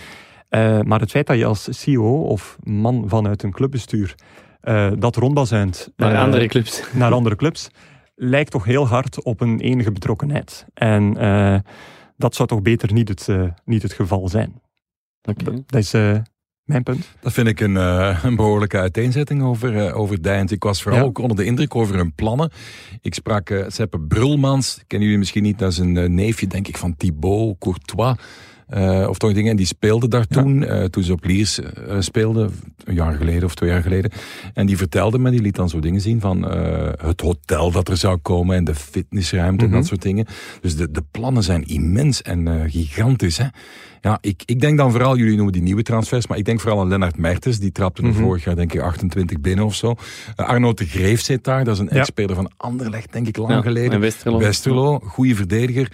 Uh, Alessio Stalers zit daar, uh, zoon van, hè, als ik ja. me niet vergis. Ja. En dus ze hebben wel een, een, een, leuke ploeg hoor. Kampioen misschien niet, maar wel Sowieso. een aardige ploeg. En het valt te bezien, hè, ja, Neto, Vargas. Hopelijk voor die mannen raken, ze, uh, raken ze fit. Want dat verdienen ze wel. Het zijn ook wel leuke ja. kerels. We het is dan misschien interessanter dat je met dat geld uh, een Lennart Martens van een iets hoger niveau, die misschien ook gegeerd zou zijn door een Waasland Beveren, door een Kortrijk, door een Zolte Waregem, dat je misschien daarmee probeert te poachen in plaats van die bekende namen. Ja, dat is een keuze. Hè, dat is een keuze hè. Maar het structurele project er rond, ja. Het niet-sportieve, dat staat allemaal op punt en dat zal er uiteindelijk wel doorkomen. Ik ben Ja. van de streek, het wordt al tien jaar gezegd dat er veranderingen zullen zijn. Ehm, maar de Nijs van de Wegen slaagt er effectief wel in dat er veranderingen doorkomen. Dus dat is wel, Ja. dat is wel in orde. Kijk Ja, dan, een blijft uiteenzetting over één bezig. Blijft het dan het burgemeester van de Wielenstadion? Was dat, vroeger toch, af. dacht ik? Ja. Eh, die. Man, ja, Toch? August van Ah, de dat zou, Wielen? ja, dat, dat dat zou weet goed ik kunnen. niet. Misschien wordt het ooit wel het Guillaume Mabe stadion. ik ben van de andere kant van. Stadion. Het Victorino Stadion. Dat is misschien nog iets beters. Goed, over naar het volgende. Shotcast. De Spiontop 3.0. Eh, de rubriek gesponsord door onze vrienden van Bwin, bettingpartner van de Pro League.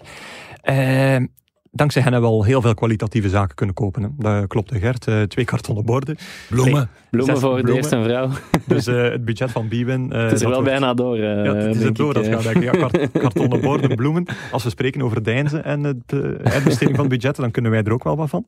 Ehm, we mogen nog steeds niet naar het stadion. In september zal er daar normaal verandering in Ja. komen. Dus dan kan de spiontop weer helemaal herleven. Maar ik vind het jammer dat Lars hier niet is, want ik heb, we hebben een mailtje gekregen van een luisteraar, Quinten Duivetter, die er eigenlijk in geslaagd is om de spiontop in deze ehm, ja, setting, in deze situatie, deze coronacrisis, toch gewoon te laten doorgaan. Quinten is namelijk student sportmanagement.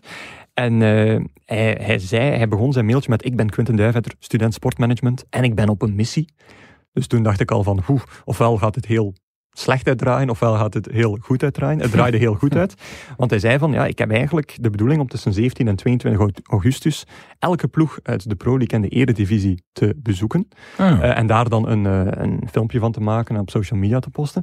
Nu, we zijn eh, 24 augustus, denk ik. En ehm, ondanks het feit dat hij twee herexamens heeft, eh, moet hij enkel nog maar langsgaan bij A-agent. Dus dat is zo goed als geslaagd. En hij wil altijd op de middenstip gaan. Hè, En ja, en hij- ja, wat, wat dat hij exact gaat doen, hij wil de verbondenheid tussen de supporters aantonen, iets met de middenst- middenstip. Dus ik ben heel benieuwd naar het resultaat. En eh, hij mag zijn resultaat gerust een keer later komen eh, presenteren. Goh, of de middenstip, daar kunnen we mythische verhalen over vertellen. Wat daar s'nachts soms op gebeurt, hè Gert. Jullie samen Daar zijn zo? al huwelijken in, eh, gehuldigd, ingewijd op vleeselijke wijze. Die zijn al gestolen, massaal meegenomen in derbies. Er zijn vlaggen opgeplant. Ja. De middenstip is Het hart. mythisch. Het hart van het voetbal. Dat is Ja. waar, hè? Ah, wel, kijk, maar de middenstip is een mooi bruggetje naar eh, eh, de wisselrubriek. Not sponsored by Bwin, maar uh, desalniettemin. Eh wat hebben we vandaag allemaal in de, in de planning eigenlijk in de wisselrubriek? Gert, ik zie, ik zie wat jij niet ziet. En jij zag een beest in Ja, de, de, jij was er, Dave. Heb jij hem gezien? De hond van Mark Koeken. Ik zag, eh, ik hoorde vooral, eh Philippe Joos deed Waf, het waf, commentaar met uh, Frankie van der Elst. En die had het plots over een hond. En ik keek dan toch meteen achter me van, waar is die hond? en moet ik een spuitje gaan halen? Eh, maar eh, ja, nee. nee. Dus- dus Frankie van der Elst vroeg zich ook hardop af wat iemand in godsnaam bezielt Om om een hond. mee te nemen naar het voetbal. Tijdens de uitzending. Ja, en toen zei iemand, ik denk Philippe of, of Frankie, ja, en stel je voor dat die begint te blaffen. ja, inderdaad, dat zei Filip Joos op tv. Ja.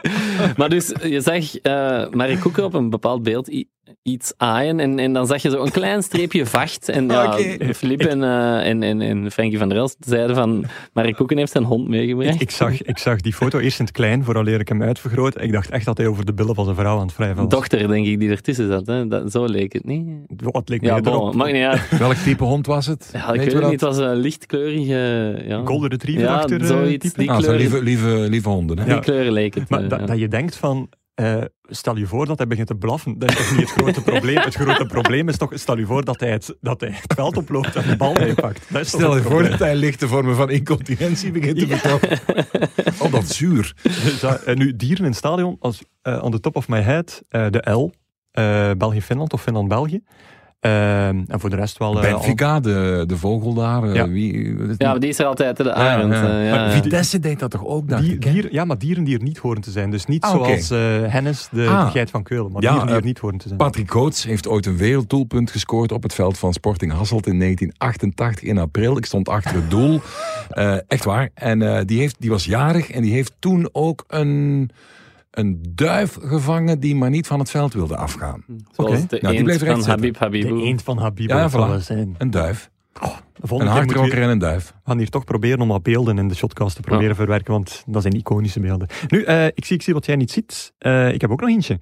En het is denk ik een van de slechtste woordgrappen omtrent voetbal die ik ooit zag. Ehm KV Mechelen, Cercle Brugge.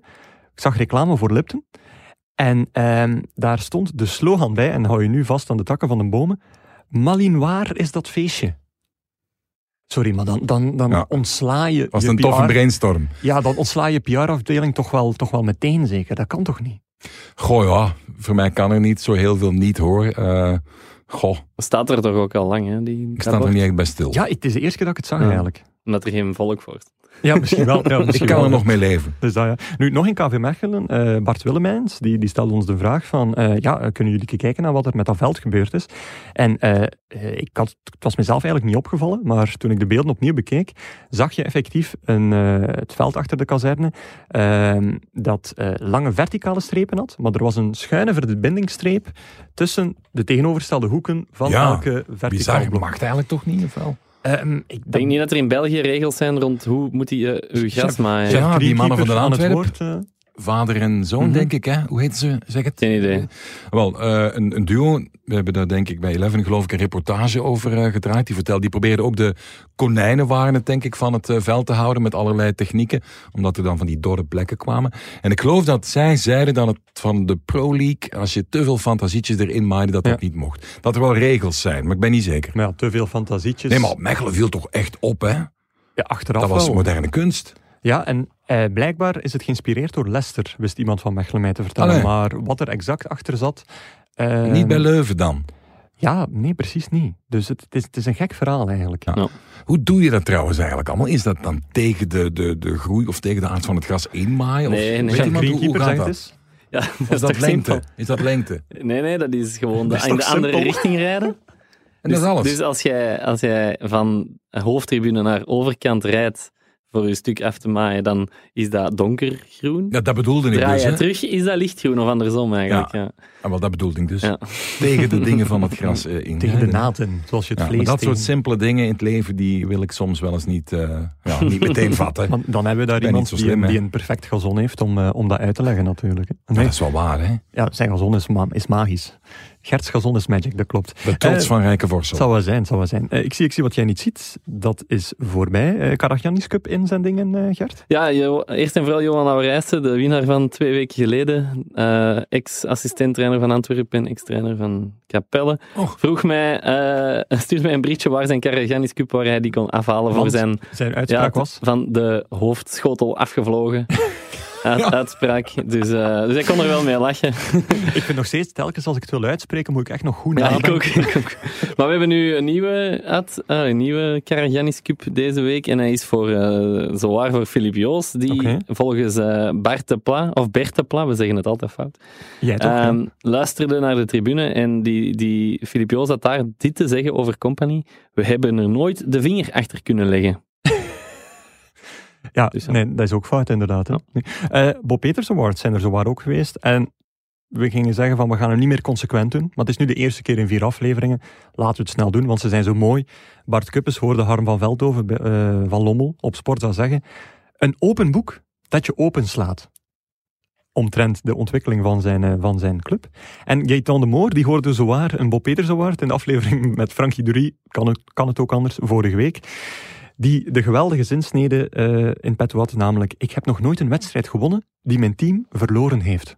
Ik vind het toch wel een mooie. Ja, Het is Dat een mooie inderdaad. maar dat, er zit wel wat symboliek achter. Ja, de trainer heeft altijd verloren als de ploeg verliest. Ja. Ja, en je hebt, je hebt meteen ook de illusie of de gedachte, goh, hier ga ik nu eens een half uur over moeten nadenken en dan krijg ik een soort van, wow, visioen en een soort van verrijking in mijn taalkundige Dat, dat, dat, dat, effect, leven. dat effect heeft eh, Frankie Dury op mensen. Hè. Dus als mensen nog eh, inzendingen voor de wisselrubriek hebben, at shotcast, hashtag shotcast op Twitter, shotcast.nieuwsblad.be of podcast.nieuwsblad.be.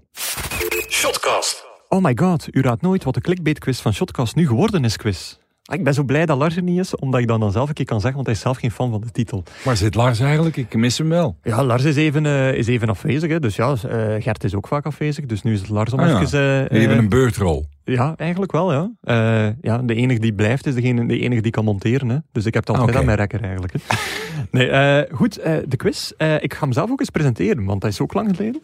Ehm, en eh, in tegenstelling tot vorig jaar, toen we een clickbait eh, quizje deden, eh, doen we nu eigenlijk altijd fiches van ex-spelers, waar dat jullie elk om beurt een ploeg waar dat de speler in kwestie voor speelt of voor gespeeld heeft opsommen. Degene die het laatst niet kan antwoorden, die verliest.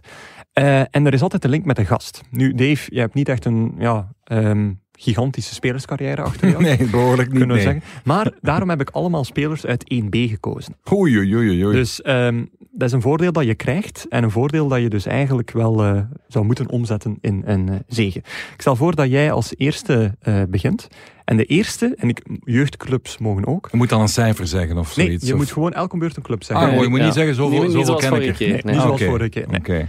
Eh, en de speler in kwestie is Guillaume François. Ah ja, ehm, dan ga ik beginnen met eh Virton. Klopt? Ja, Beerschot. Klopt? Charleroi. Klopt? Moet ik al afwagen, denk ik. Ja. Ehm, even nadenken. Zijn huidige club is bijvoorbeeld nog niet gezegd. Ah ja, die ken ik ook natuurlijk. Eh, RWDM? Eh RWDM, misschien in de jeugd? Nee, Nee, nee, nee? Gert. Helaas. Nee. Eh, jij nog een paar, eh, Dave? Ja, ik heb hem, ik heb hem zien spelen Ja. dit weekend. Oh, wacht, wacht. Hè. Eh, zit hij tegenwoordig Union bij Union? Union, inderdaad. Maar dat is dus een mooi, een mooi puntje Foute voor... Brusselse club gegokt. Ja, inderdaad. Ja. Eh, in de jeugd speelde hij nog bij RS Champion, Vierton Moeskroen en dan Moeskroen, Beerschot, Charleroi, Moeskroen, Beerschot opnieuw en eh, Excelsior Vierton en Union nu. 1-0. Ja, het is best out of three. Dus Gert, het is nu al eh drop of Was erom. die 1-1 eigenlijk? Want Gert had het eigenlijk ook goed. Hè? Nee, nee, Ja, nee, want hij was fout en jij kon er nog eentje aanvullen. Ah ja, maar hij, heeft wel dan, hij was eerder met Union. Dus we delen het punt in, in misschien twee. Delen het, kijken Maar zeg, nog nooit zo'n lieve tegenstander. Ja, Ja, inderdaad. Ja. Volgende speler. eh Sibe Blondelle. Eh, en nu mag Gert beginnen. Eh, Eupen. Ehm, Dender. Klopt, ja. Deinze. Klopt. Mm, wacht, hè. Eh, die heeft in Holland gespeeld bij, ik denk, VVV. Klopt. Club Brugge. In de jeugd, klopt. Mm, Siebe Blondella. Goh. Mm, ja, ik, ik, ik, ik ga dan voor, voor een gok in de jeugd nog misschien Cerklebrugge. Klopt ook, ja. Misschien Russelaren. Eh, nee, nee. Jammer Gert. Ja. Jammer Gert. Nee, eh, het was hoger op Oedelem. Cercle. Wat een weggever, hoger op Oedelem. Dat we daar niet aan denken. Vitesse Voetbalacademie. En dan bij de senioren SBV Vitesse, VVV, Dender, Rotwijs Alen, eh, Bergen, Waasland Beveren, Ja, oh, Waasland. Beveren drie maar jaar, Oh, in Beveren hebben we dat vergeten. Eupen en eh Deinzen. Ongelooflijk. En niet hoger op kalken. Niet hoger op kalken. Ik inderdaad. krijg, eh, ja, dat moet ik altijd eh, vermelden natuurlijk. Hè, want eh, Tom Bouwerwil gaat dan misschien ook een, eh, een, een bloemenkee regelen. Ja, nee, sowieso. Dus ja, eigenlijk is dat dan wel een, eh, een 0-2 voor Ja, Dave. hè. Dave wou je nog een punt geven, maar eh dat gaan we niet... eh, Maar ja, inderdaad, beslis dat we, dat we aan Waasland Ja, inderdaad, dat vind ik straf. Ja. Ongelooflijk. Is dat? Ja, oké, goed. Eh, Dave, als prijs zou ik je graag een ruiker bloemen willen aanbieden. Maar dat voor voor de sport. Het was nog een derde opgave. Hè? Allee, een derde heel snel dan. Eh Juri Dukkevie. Jij mag beginnen, eh, Dave. Het zijn er niet superveel. Roeselare. Klopt. Lierse. Klopt ook. Ehm, RWDM. Nee. Ja, daar zit hij nu. Ah, ja, hè? juist, ah, dat telt Ja, niet. Jawel, jawel, dat telt wel. Ja, ik, Ah, dat eh, telt wel. ik zit op een pagina waar de huidige clubs niet eh, toegevoegd Ja. worden. Maar RWDM is zijn huidige club, ja. Voor wie is ingevallen, denk ik, dit weekend. Hij is ingevallen en gescoord. Mooie Hm. goal trouwens. STVV. Klopt ook. Eh, zitten we bij mij? Ja. Oké. er zijn er nog drie. Heeft hij niet in de jeugd van... Ja, Roeselaar is al gezegd, hè? Ja.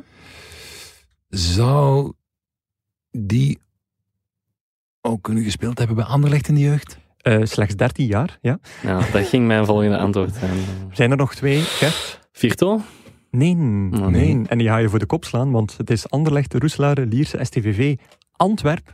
Antwerpen! Ja, natuurlijk. Goh. Ongelooflijk. In de OHL? kampioenen, ja. Oh, Agel, ja, ja. ja. OHL en, eh, en dan nu RWDM, ja. Nee, oké, Ik dan vind dat het wel heel duidelijk. Het maf. meest evidente vergeet Ja. je. Dus, dus Blondelle heb ik meegemaakt bij Waasland Beveren. Ja. De Gevie maak ik mee bij Antwerpen en dat vergeet. Ah, wel, en dat is heel kort, mannen. Dit is nu exact de succesformule van een welbepaalde ronde in de slimste mens. Dat je vijf dingen moet opsommen. Ja. En dat je de eerste, ah, stomweg, simpelste dingen niet zegt. Ja. Daarom altijd zeggen, Oscar, wat was het met de film? En, Ja. en dat. Shout- Shout-out naar, shout naar de slimste mensen. Over naar het volgende. Wat gaan jullie volgende week doen? En eh, Gert, ik zie hier al in spanning zitten, want jij hebt een vergadering op til staan. Hè? Ja, inderdaad. eh. Dus eh ja. weet je wat, jij mocht eh, volgende week en uw kijktip al meteen geven. En dan zal ik afronden met Dave, terwijl hij naar beneden crost om uw vergadering ja, niet te missen. oké. Dus wat ga je volgende week doen? Eh, ja, ik kijk eigenlijk wel, eh, wel een beetje uit naar ehm, de voorronde van de Champions League die doorgaat. Hè. AZ stroomt in en die spelen al om 16.30 uur deze week. En weten jullie waarom? Nee, vertel. Ehm, omdat hun stadion nog steeds her- allee, hersteld wordt. En Ah, ze, hebben nog altijd, lichten. ze hebben nog altijd geen licht. Oeh.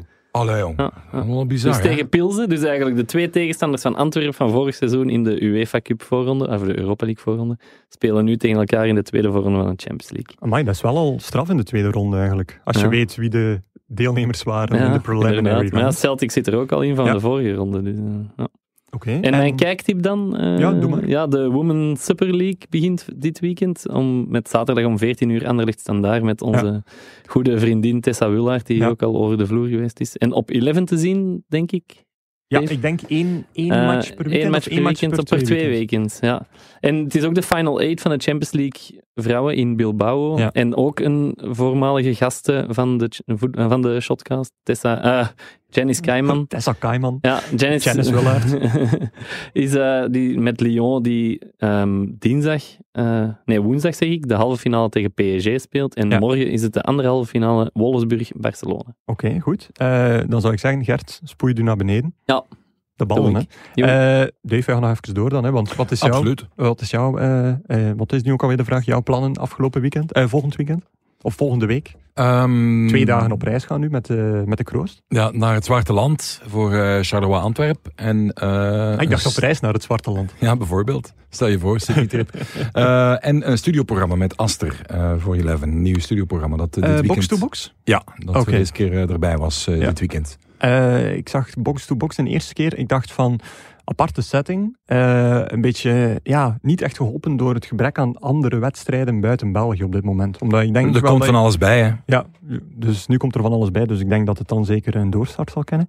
Eh, ik zelf, ja, ik, ga, eh, ik heb mijn laatste voetbalwedstrijd als voetbaljournalist meegemaakt met Club Brugge. Zeg maar, hoe komt het dan? Want jij bent al een man op het veld en mensen gaan interviewen. Dat is toch jouw USP, doe je goed. Tot dusver, hè. Misschien En- heb en- ik geheime krachten. En dan ga je online ga je chef worden. Of, of Ja, dat is inderdaad de bedoeling. eh.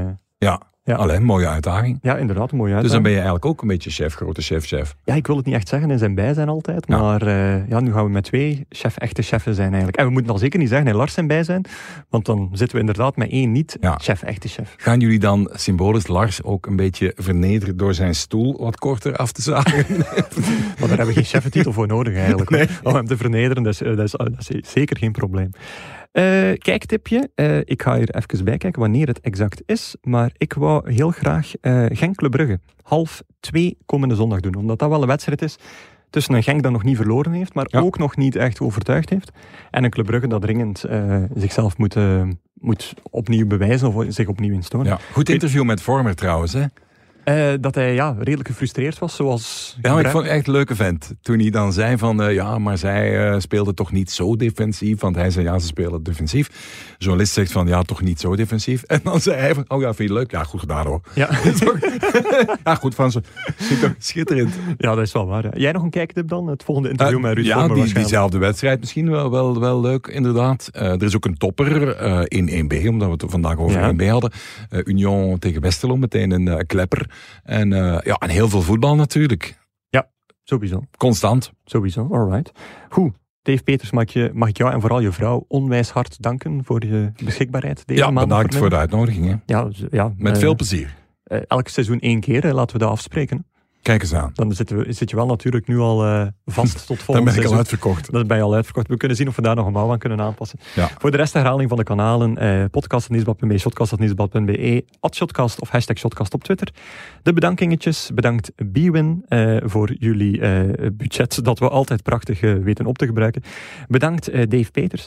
En bedankt Wouter eh Meus, eh, de man die vorig seizoen eh, ons geïmponeerd heeft met wekelijks doorsturen van gedichten over de Shotcast. Doet dat eigenlijk nog steeds. Elke maandagochtend krijgen wij een gedicht in de bus over de vorige aflevering. En ik zal ter afsluiting, ter ere van Wouter, het bericht met de nodige liefde nu declameren. Hou je vast, het is getiteld met de Y van Compagnie en Frankie Dury. Wanneer er in Brussel weer een paleisrevolutie passeert, weet je dat er een extra shotcast moet worden gecreëerd. Over Compagnie kan je immers heel veel dingen zeggen. Probeer alleen maar al eens zijn blessures uit te leggen. Maar als de pas tegen Roemenië jouw compagniemoment was, zou je moeten weten dat hij naar Mertens ging en niet naar Miralas. Binnenkort is geweten welke score op 10 we Compagnie kunnen geven. Wordt het misschien slechts een 3, een 5 of toch een 7? En zo zijn we naadloos bij de tactiek van Frankie Dury beland. Over seconden, diepgang en juiste posities aan de buitenkant. Tikken op het bord en over Remco Evenepoel praten. Tijdens de looptochtjes even het voetbal achter zich laten. Frankie is het nu voor eens en voor altijd play-offs 1. Luister jongen, ik ben er nu echt wel voor goed overheen. Tot volgende week.